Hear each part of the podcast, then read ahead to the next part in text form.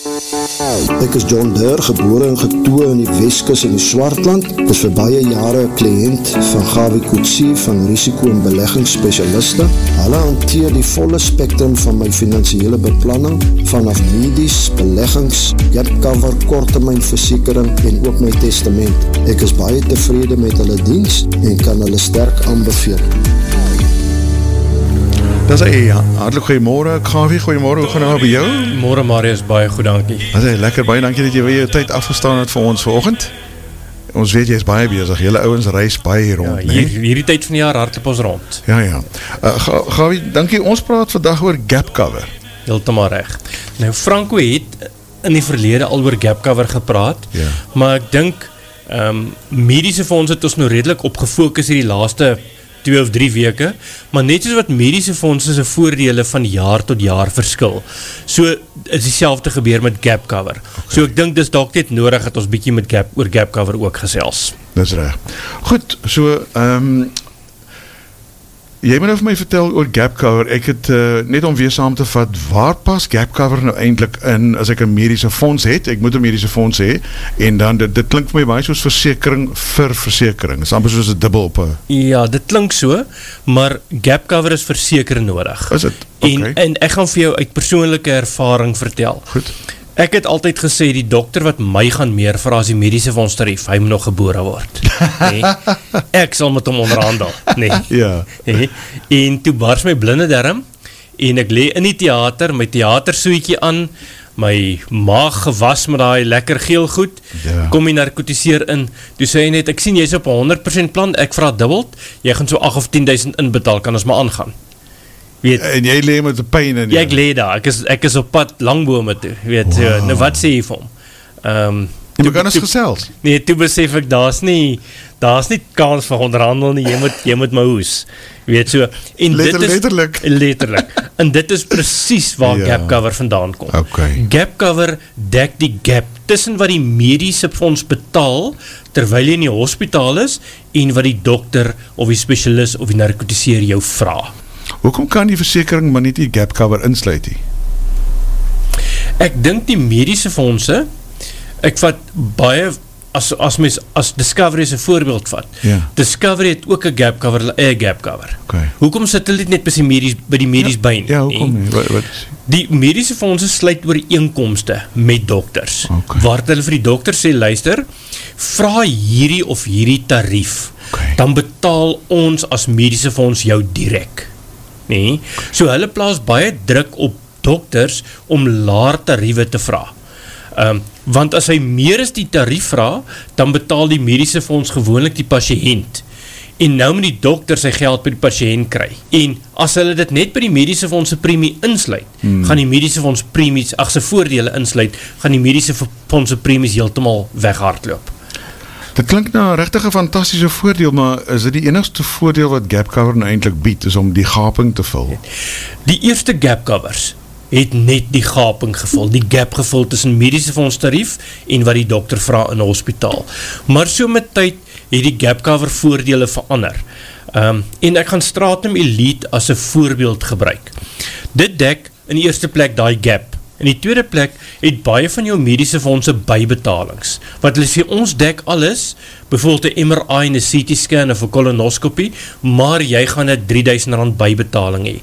En die eerste gap voordeel het nie daarvoor voorsiening gemaakt nie. Want dit is nie iets wat meer vraag nie, jou medische fonds sê jy het een bijbetaling. So toe gap cover gekom en gesê, kom ons dek ook bijbetalings um, okay, as een additionele okay. voordeel. En ons het verlede week gepraat oor netwerke wat jy kan gebruik op jou medies om so goedkoper premie te kry en as jy nie jou netwerk gebruik op jou medies nie, het jy een bijbetaling. Nou dek Stratum Elite een penalty co-payment. Daai bijbetaling wat jy moet gaan betaal omdat jy buiten jou netwerk gaan, sê GapCover, ons dek dit ook en jy het een voordeel van twee keer per jaar wat jy dit kan gebruik, beperk tot 15.000 rand per geleentheid. Onkologie bijbetalings, jou medies het waarschijnlijk ook een annual limit, wat sê in enige 12 maande tydperk dek ons x bedrag vir kanker. En as jy oor dit gaan, kry jy baie keer een bijbetaling. Nou die onkologie voordeel dek die bijbetalings. nadat jou medische fonds sy onkologie voordeel gebruik is. Stratum Elite het selfs een first time cancer diagnose voordeel. Daai wat jy vir die eerste keer in jou leven met kanker gediagnoseer word mm. en jy moet behandeling krijg, daar is een kriteria waarin jy moet jy voldoen en hulle gaan dan vir jou 30.000 uitbetaal en sê, jammer om te hoor van jou, van jou diagnose, hier is 30.000 sterkte, dit is on top van al die ander voordele, want jou medies en die gap cover dek jou fysische behandeling, maar jy gaan daar twee keer een week met kaap toe rij, met geld wat jy waar krijg. Okay, ja, Weet, ja, ja. So die 30.000 is net een extra ietsie wat hulle vir jou gee. Het lyk of daar een bykie menselijkheid is. Ja. Mm, okay. En dan een voordeel wat mens baie onderskat, is die ongevalle voordeel. Ons allemaal wat jong kinders gehad het, weet, een kind word siek oor naweke. Nee. Why? En op een sondag aand? Op een sondag aand. Hy word nooit in die week siek nie, hy word oor naweke siek.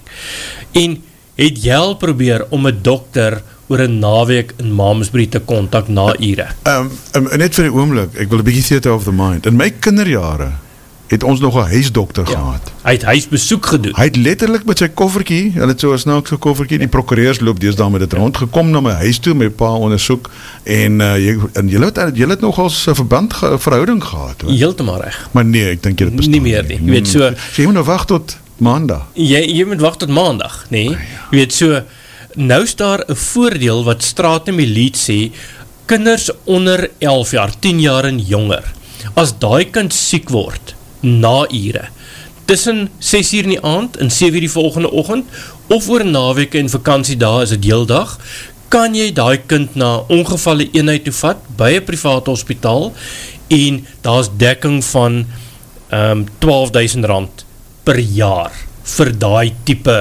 um, consultaties. Wow. Wat een wat een wonderlijke voordeel is. Maar dit is kinders onder 11 weens siekte. Dis ongevalle. As ek, as ek en jy nou gaan, dan gaan hulle sê, dit was altyd gewees tot hierdie jaar nog, dit word jy dekking as dit een externe oorzaak is. Jy het jou dakse geete skoon gemaakt, jy het die leer misgetrap en jy het jou te pletter geval.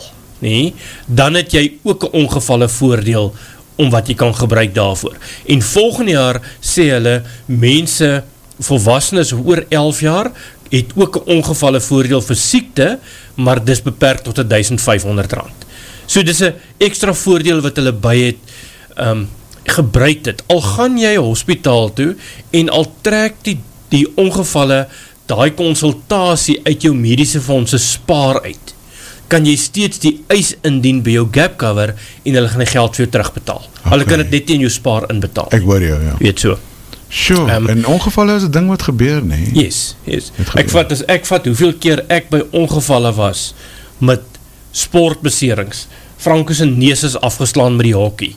Ander kind, andersens in nekbeserings, kniebeserings, als gebeur naweke. Ja. Jy weet, um, die, as ek ja. vat, um, daai tyd was daar nie daai voordeel op gap cover en jy moes maar hoes. Ja. Nou is daai voordeel op jou op jou gap cover ingesluit wat wat 'n wonderlike voordeel is. Dis daai hoes wat 'n mens wil vermy, nê. Heeltemal uh, reg. Uh, alles wat jy nou genoem het is is natuurlik binne in hospitaal voordele. Die die vraag is dek jou uh, gap cover ook die dag tot dag uh, of buite hospitaal voordele want dis 'n noodgeval, nê. Is 'n noodgeval. Kom ek sê as 'n reël, ongevalle is eintlik nie hospitaal nie. Ongevalle is soos 'n dokter se noodspreekkamer. Ah. So dit wat ons reeds oor gesels het oor die ongevalle voordeel is reeds 'n dag tot dag voordeel wat hulle vir jou gee. Okay. Maar daar's 'n paar ander voordele wat bykom. Ehm um, ek het gister 'n afspraak gemaak vir my vrou vir by 'n oorneus en keel spesialis. En die eerste ding wat die ontvangsdame vir my sê, ons vra uitgekontrakteerde tariewe en onthou die consultatie is 1900 rand betaalbaar onmiddellik na die afspraak. Nee. Weet so, die dokters vraag nie net buiten tariewe in hospitaal nie, hulle vraag ook buiten tariewe, buiten, buiten medische fondstariewe buiten hospitaal. En in hierdie geval het strate met Outpatient Specialist Consultation Benefit, wat beperk is tot, tot 1300 rand. Typies wat nou gaan gebeur met die consultatie of die afspraak wat ek nou gemaakt het ek gaan dokter toe, ek betaal daar as ons uitstap die 1900 rand. Ek vat die rekening en die bewys van betaling, ek stuur dit vir my medische fonds. Die medische fonds kom terug en sê ons betaal by voorbeeld 900 rand, want dit is wat die medische fonds tarief is. Ek is verantwoordelik vir die 1000 rand bybetaling of inbetaling. Daai rekening en die eise staat van die medies stuur ek vir Stratum. En Stratum kan sien, die eis was 1900, die medies het 900 betaal, daar is 1000 rand uitstaande en Stratum gaan die 1000 rand aan my terugbetaal. En jy kan het drie keer per jaar gebruik. Ek verstaan. Dan is daar ook sekere preventative care voordele. Nou jou medies dek dit, maar alles word nie altyd gedek nie. So jy kan een voordeel van 1600 rand vir bloedglukose toets, jy weet so suikertoets, selfs een beendichtheidstoets, um, kinderimmunisaties, cholesterol toetse, en dan baie keer met een mammogram, wat deel is van jou medische voorkomende toetse, sê die, die um, radiografis, maar hulle kan nie mooi sien nie, daar is half een verdikking of een weefsel of iets, hulle moet een boorsonar ook doen.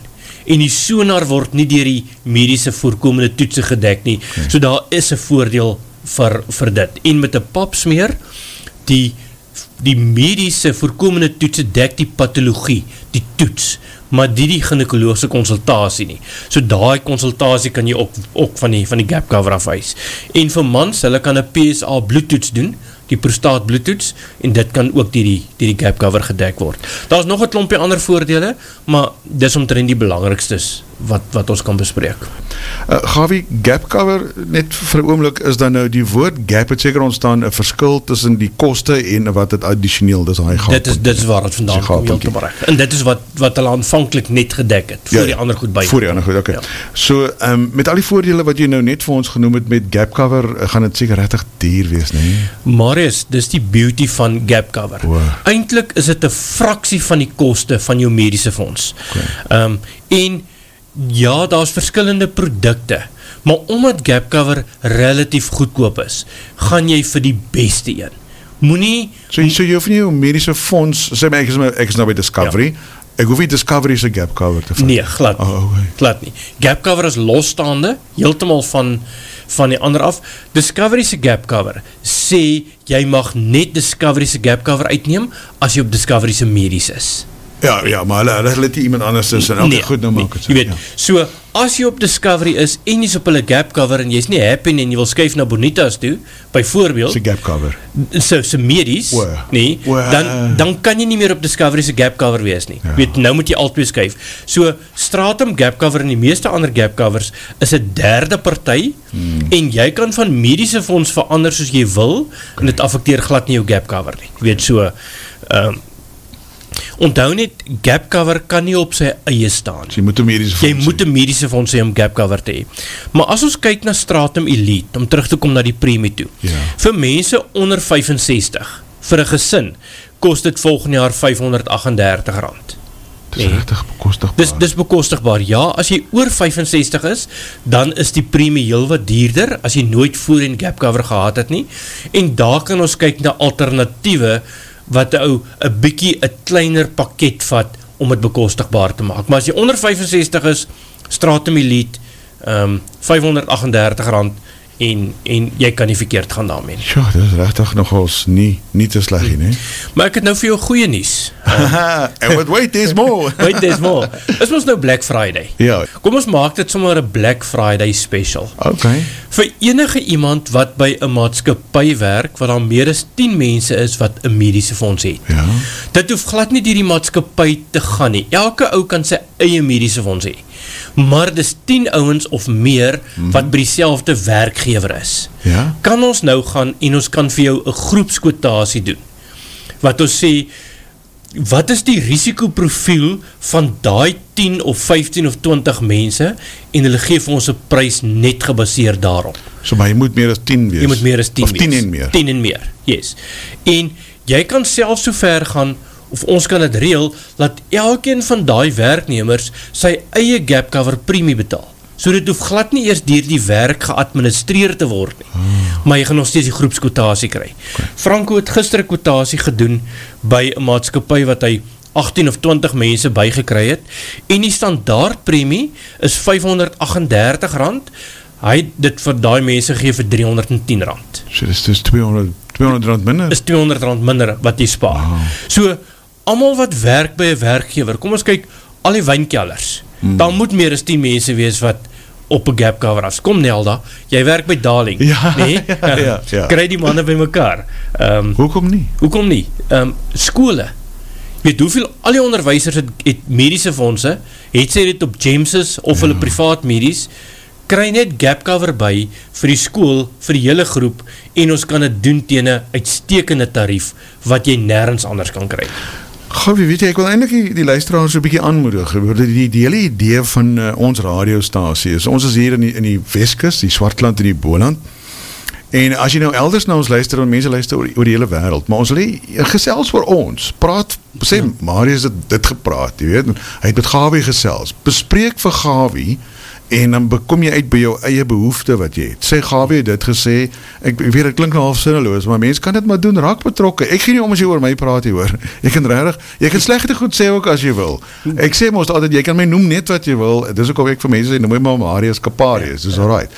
Maar bespreek dit, praat daaroor want jy gaan nie weet of iemand 'n behoefte het as jy nie as weet oor medies nou, ja. of 'n gap cover. En kom ek sê hierdie hierdie groeps uh, special nie, ja niemand weet daarvan nie. Ja. Nie, um, en is daar, het is daar vir ons allemaal. Ja, ja. Ons moet het net gebruik. Correct.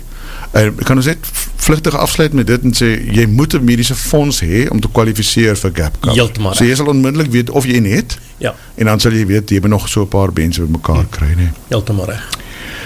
Dis, wauw, wat een goeie nies is dit net nie. Ga, uh, Franco, jy werk klipsteen aan die man, rij op en af en op en af.